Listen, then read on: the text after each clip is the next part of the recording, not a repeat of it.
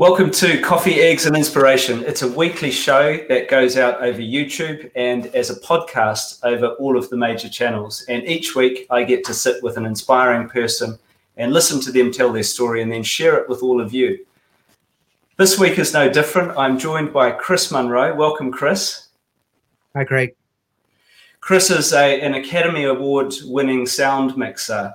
He's worked on over 100 films uh, pioneered uh, the first digital soundtrack to James the James Bond uh, movies. Uh, worked on five of the James Bond movies in the uh, in the franchise. There, worked on many of the Marvel movies. he's won Oscars, Academy Awards for Black Hawk Down in 2001, for Gravity in 2013, BAFTAs for Casino Royale in 2006, and also for Gravity in 2013 and been nominated for several as well. The Mummy in 1999, Captain Phillips in 2013, and nominated for a BAFTA on uh, uh, in the movie United 93, a story about one of the aircraft in uh, 9 11. Uh, Chris has worked alongside names like Steven Spielberg, Ridley Scott, Ron Howard, and many, many others. Um, and an incredible career. And, and I know, Chris, that you're as busy as you've ever been. I don't know how you do it, um, but let's start by winding the clock back and and uh, tell us how you got into the industry. Okay, well, I started such a long time ago. Um, you know, I'm working on Mission Impossible right now, but um, back then I started when I was 16 years old in the studio um, as a trainee, um, not really knowing what I was getting into, and not necessarily really knowing I was getting into sound. I was just absolutely mad about um, about films.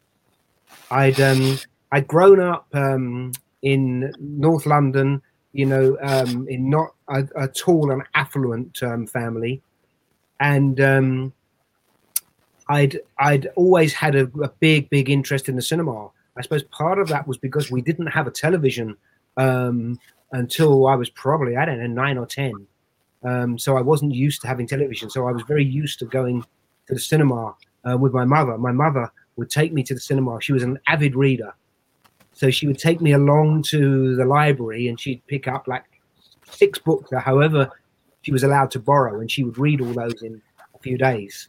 Um, and very often the trip to the library would um, also involve a trip to the cinema. The cinema was very close to the library. And um, so I kind of, um, that was kind of my, my thing was going to the cinema and loving the cinema from a very early age.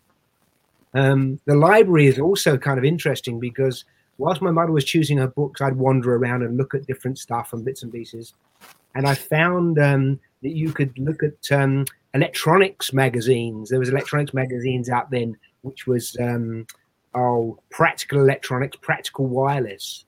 And you know, think about you know, we're think we're talking now about the very kind of early '60s, yeah. and um, and it was it was the start of the transistor and the start of that kind of technology. And so I started to read these magazines and then got inspired by the idea that you could build your own kits, build your own radio, build all this kind of stuff. And so electronics became an interest as well. And it wasn't until, you know, I, I tried and tried to get into um, um, the film industry. I had this, I knew from a really early age it's what I wanted to do, film or television. And I tried and tried, but it was it was heavily union, unionized and they had this whole thing there. You know, you could you couldn't uh, get a job unless you were a member of the union. You couldn't be a member of the union unless you had a job. A catch twenty two. Um, but um, I I didn't give in even when uh, you know at school I was we had a careers master who virtually laughed at me when I said I wanted to be I wanted to work in films. And uh, you know, I told you know he knew that I had this interest in technology and in electronics and so on and so forth and he told me that, oh yeah, the school has very good contacts with this company called Lamson that do these tubes, these air tubes that they used to have in, to take messages around department stores. And he thought there was a real future in that. I mean, he, even at 15, I knew there was no future in that and that, that those days had passed. Um, so, um, you know, I, I, by sheer chance, I also had an interest in cars, habit which sadly I still have a problem with is collecting Um, And um, I used to help out in a petrol station at the weekends. And in those days, very often petrol was served. It wasn't self-service everywhere. And so this particular garage, you, you, know, the petrol was served. So I used to serve petrol on a on a weekend. And um, a guy came in this weekend, and I filled him up with petrol, and he was about to drive out, and his car wouldn't start. And um, he said, "Oh, what's wrong with my car? It can't start. Can you take a look at it?" And I said, "Well, you know, I can't take a look at it. You know, I'm only here to fill the, to to do the, the you know the petrol. I can't really look at your car." And I said, "I think I know what's wrong with it, but you know, I can't really touch it." And uh, he said, "Oh, you know, I've got to get to the studio, you know, and I'm going to be really late." And of course, as soon as he said studio, that kind of rang bells. Oh, the studio? Yeah, really? Yeah, what studio is that? He told me Elstree Studios. So I said, well, maybe I'll take a look at your car for you. And I knew exactly what it was. It was like a bad earth on the on the starter motor, and I fixed it in about four minutes. And he made the big mistake of giving me his business card. And then I then I drove him crazy, um, trying to get a job as a like an apprentice or something in the studio. And eventually he said, "Oh well, look, you know what? There is a job going, but the only job it's in sound, and unfortunately they need someone that understands about electronics." I said, "That's me. I know I know a lot about transistors and all." And he said, "Oh, really? Yeah, yeah, yeah. You know, it's like one of my hobbies."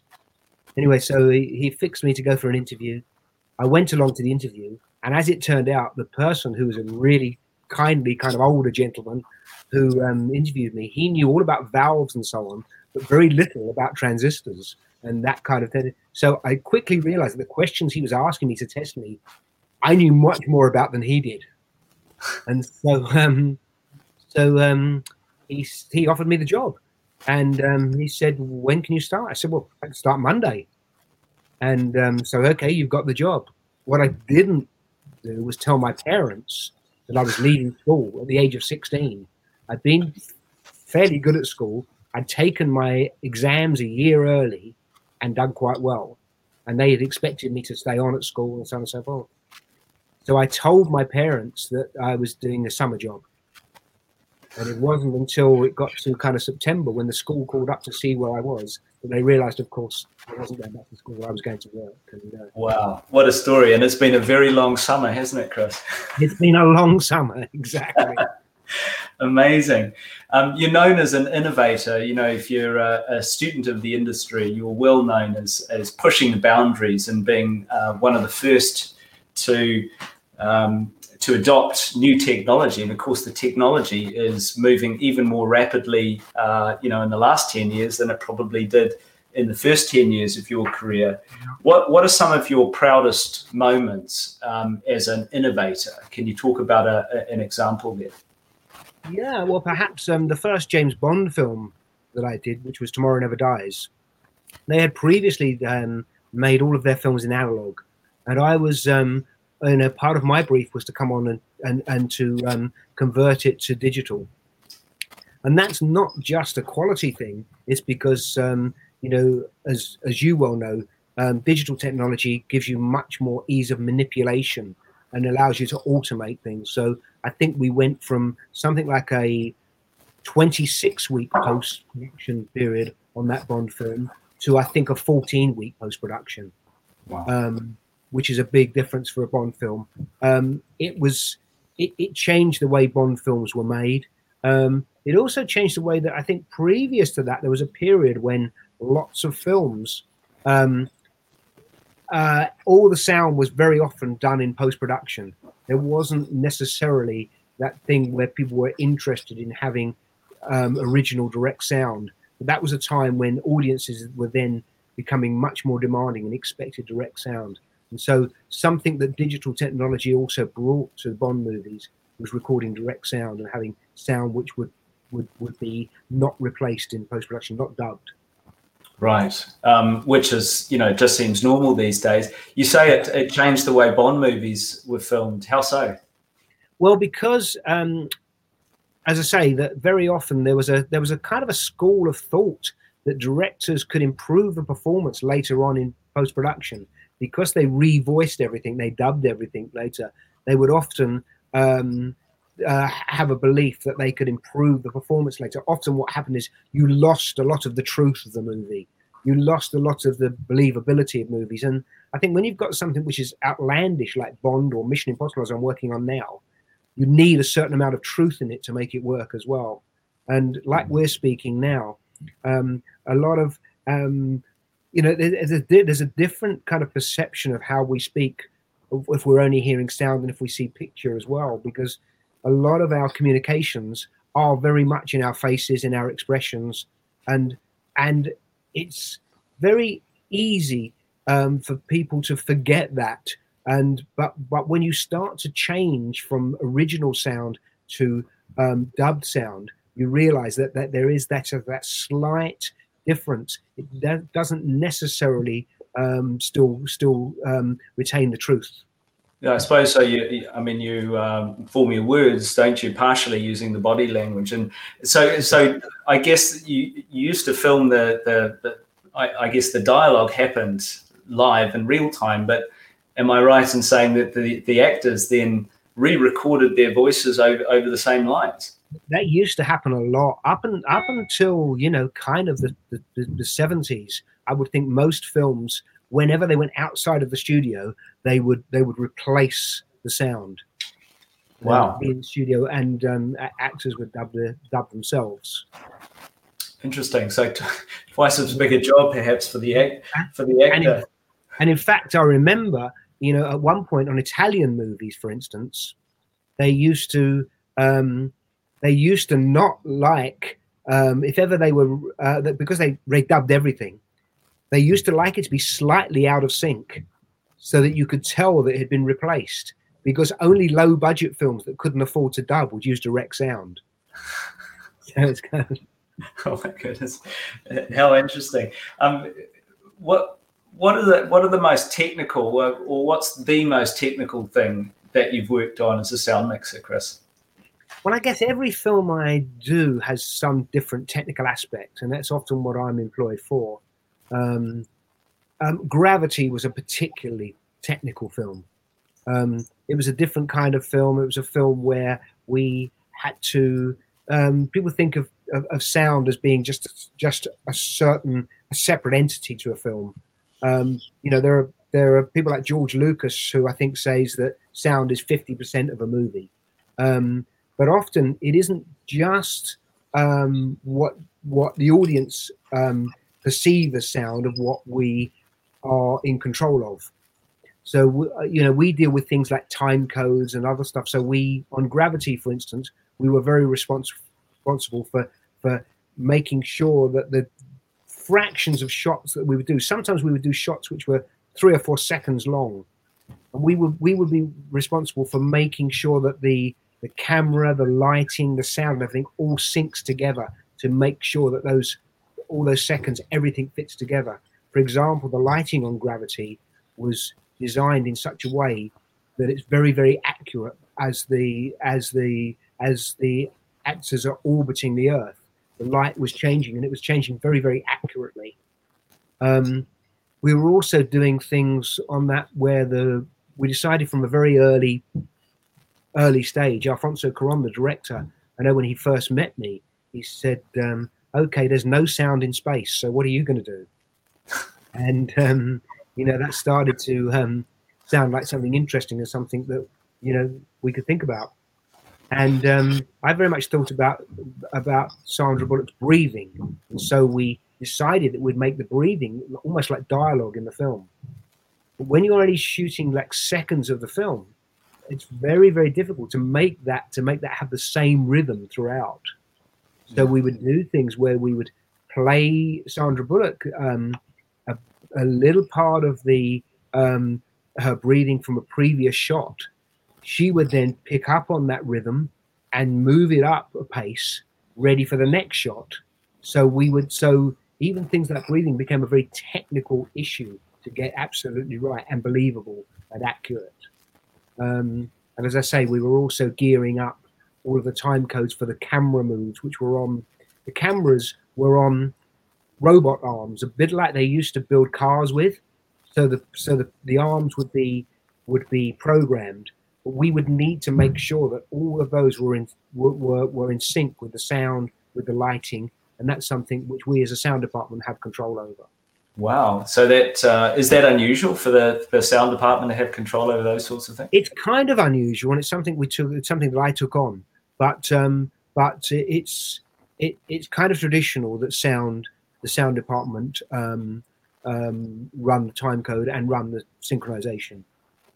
It's it's an extraordinary movie, um, very moving and powerful. I, I, I remember it well, and I think I've seen it more than once as well. How do you? I'm curious. How do you simulate the or create the the sound of um, in, a uh, space vessel re-entering the Earth's atmosphere? Because of course that that scene uh, coming back down to Earth was pretty noisy. I mean, how do you create that sound? Well, well, first of all, I, I should say that that that is a part that is mostly created in post production, and that what I would do is to try to get the best quality sound that could be treated to give those effects. Um, but other things that were kind of important were making it kind of real for the actors as well. That's another kind of part of our job. So what we would do, for instance, when she was in contact with other people, we would we would make a point of of playing the different sounds um, in different ways, treating them in different ways. Um, that she would hopefully um, think of um, the space station being over here, um, something else, the person she's speaking to, who's the fisherman, the Arctic fisherman, down here. We try to give her some kind of feeling of direction. But also, what we do is we would pre-record all of those things, all of her interactions, and and I would put lines on a keyboard, and I would have lines where they would play faster and slower, different performances, so that every time I could play her the feed lines, but it would always feel fresh. It wouldn't feel like she was she was working with a recording. Wow. And that I think that was very important for her. So I think a lot of a lot of um, you know, a lot of an audience doesn't understand that the part of you know that, that we do as sound mixers is very much supporting the actors, trying to you know trying to record the actors best we can, trying to support them as best we can, but most importantly supporting the performance rather than influencing it. Right. The important yeah. thing for us is to capture the performance as best we can, but we need to provide the tools for them to give that performance. So many, so many layers. What's the most memorable film for you, Chris? Oh, probably a fish called Wanda. you know, movie. brilliant movie. A Fish Called Wanda was a brilliant movie, and it was a film which we had no idea was going to be such a success. It was made for, I think, a million pounds. Uh, we shot it over six weeks. Um, we had a 78 year old director who was an amazing director, Charlie Crichton, who'd made films like The Lavender Hill Mob, and he was an Ealing comedy director. He knew so much about comic timing that it was an education just to watch him work with those actors. And of course, he was so economical with his time. We shot the film, as I say, in six weeks. Nobody expected it to be the success it was, and we had such a lot of fun working on it. Brilliant, brilliant movie. And and John Cleese, uh, you've done a lot of work over the years with John Cleese. I have, yeah, exactly. Yeah, I worked on on Clockwise also with John Cleese and with other things. Yeah. And what's he like to work with? Oh yeah, great. But John's John's very interesting because you know his the way that he works. But he's he's somebody that cannot ADR. ADR is automatic dialogue re- replacement, which is when you replace the sound afterwards. So he he just feels that that never works for comedy. He so he absolutely needs to make sure that the sound is always going to work. Right. And that's something which you know we have a kind of mutual trust with each other to make things work. So it's always in the moment, and yeah, exactly, exactly. Like, like, he's doing stand up or something. Incredible, uh, incredible actor, and um, uh, interesting. You must have seen. I mean, the technology has has changed enormously. I mean, you you talked about your first boss uh, being skilled in valves. Uh, yep. that moved to transistors that then became you know moved from analog to, to yep. digital and um, and so on um, talk talk about some of the changes that you've seen and what they've done to your trade. Okay, well, when I first started, I mean, I as a kid had a a quarter inch tape recorder. I mean, but interestingly about it, because you know we didn't have you know very much money, I'd I'd somehow saved up to buy this tape recorder. But what used to happen was it never kept to speed very well. So you'd record something, some music or something, and um, as the batteries ran down, so it would run slower. So it would always have wows, whoa. So it wasn't it wasn't the greatest kind of recording. I, I was fascinated by it, by tape recording, but it wasn't the greatest recording. And interesting, when I first started, um, I was just quarter inch recording was just coming in to being used in films. They had found a way to synchronize it. When I very first started, they were actually recording sound on 35 mil magnetic film.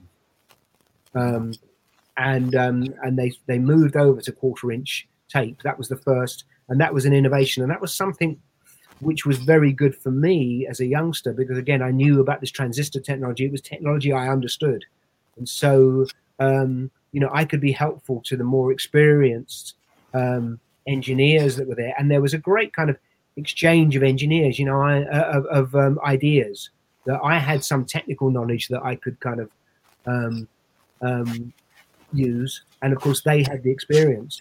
And I see exactly the same with kids. You know, I'm very keen on on um, having trainees and mentoring. Um, you know, because I find for me having youngsters working with me, I get so much from them, um, and it's and it's like why I so love mentoring because it's a two way street. It's not a one way street. You know, working working together in a any any kind of mentoring program. If you've got someone that's smart and bright and young and has new ideas, it's great for the mentor, and it's um, it's something which I really so enjoy. Can you give any examples of something that you've learned recently from one of your mentees? Oh well, you know, just I, I, I get it all the time. I mean, I, okay, uh, on um, on uh, Black Widow, I was very interested in using some kind of ASMR technology for the sound. I wanted to.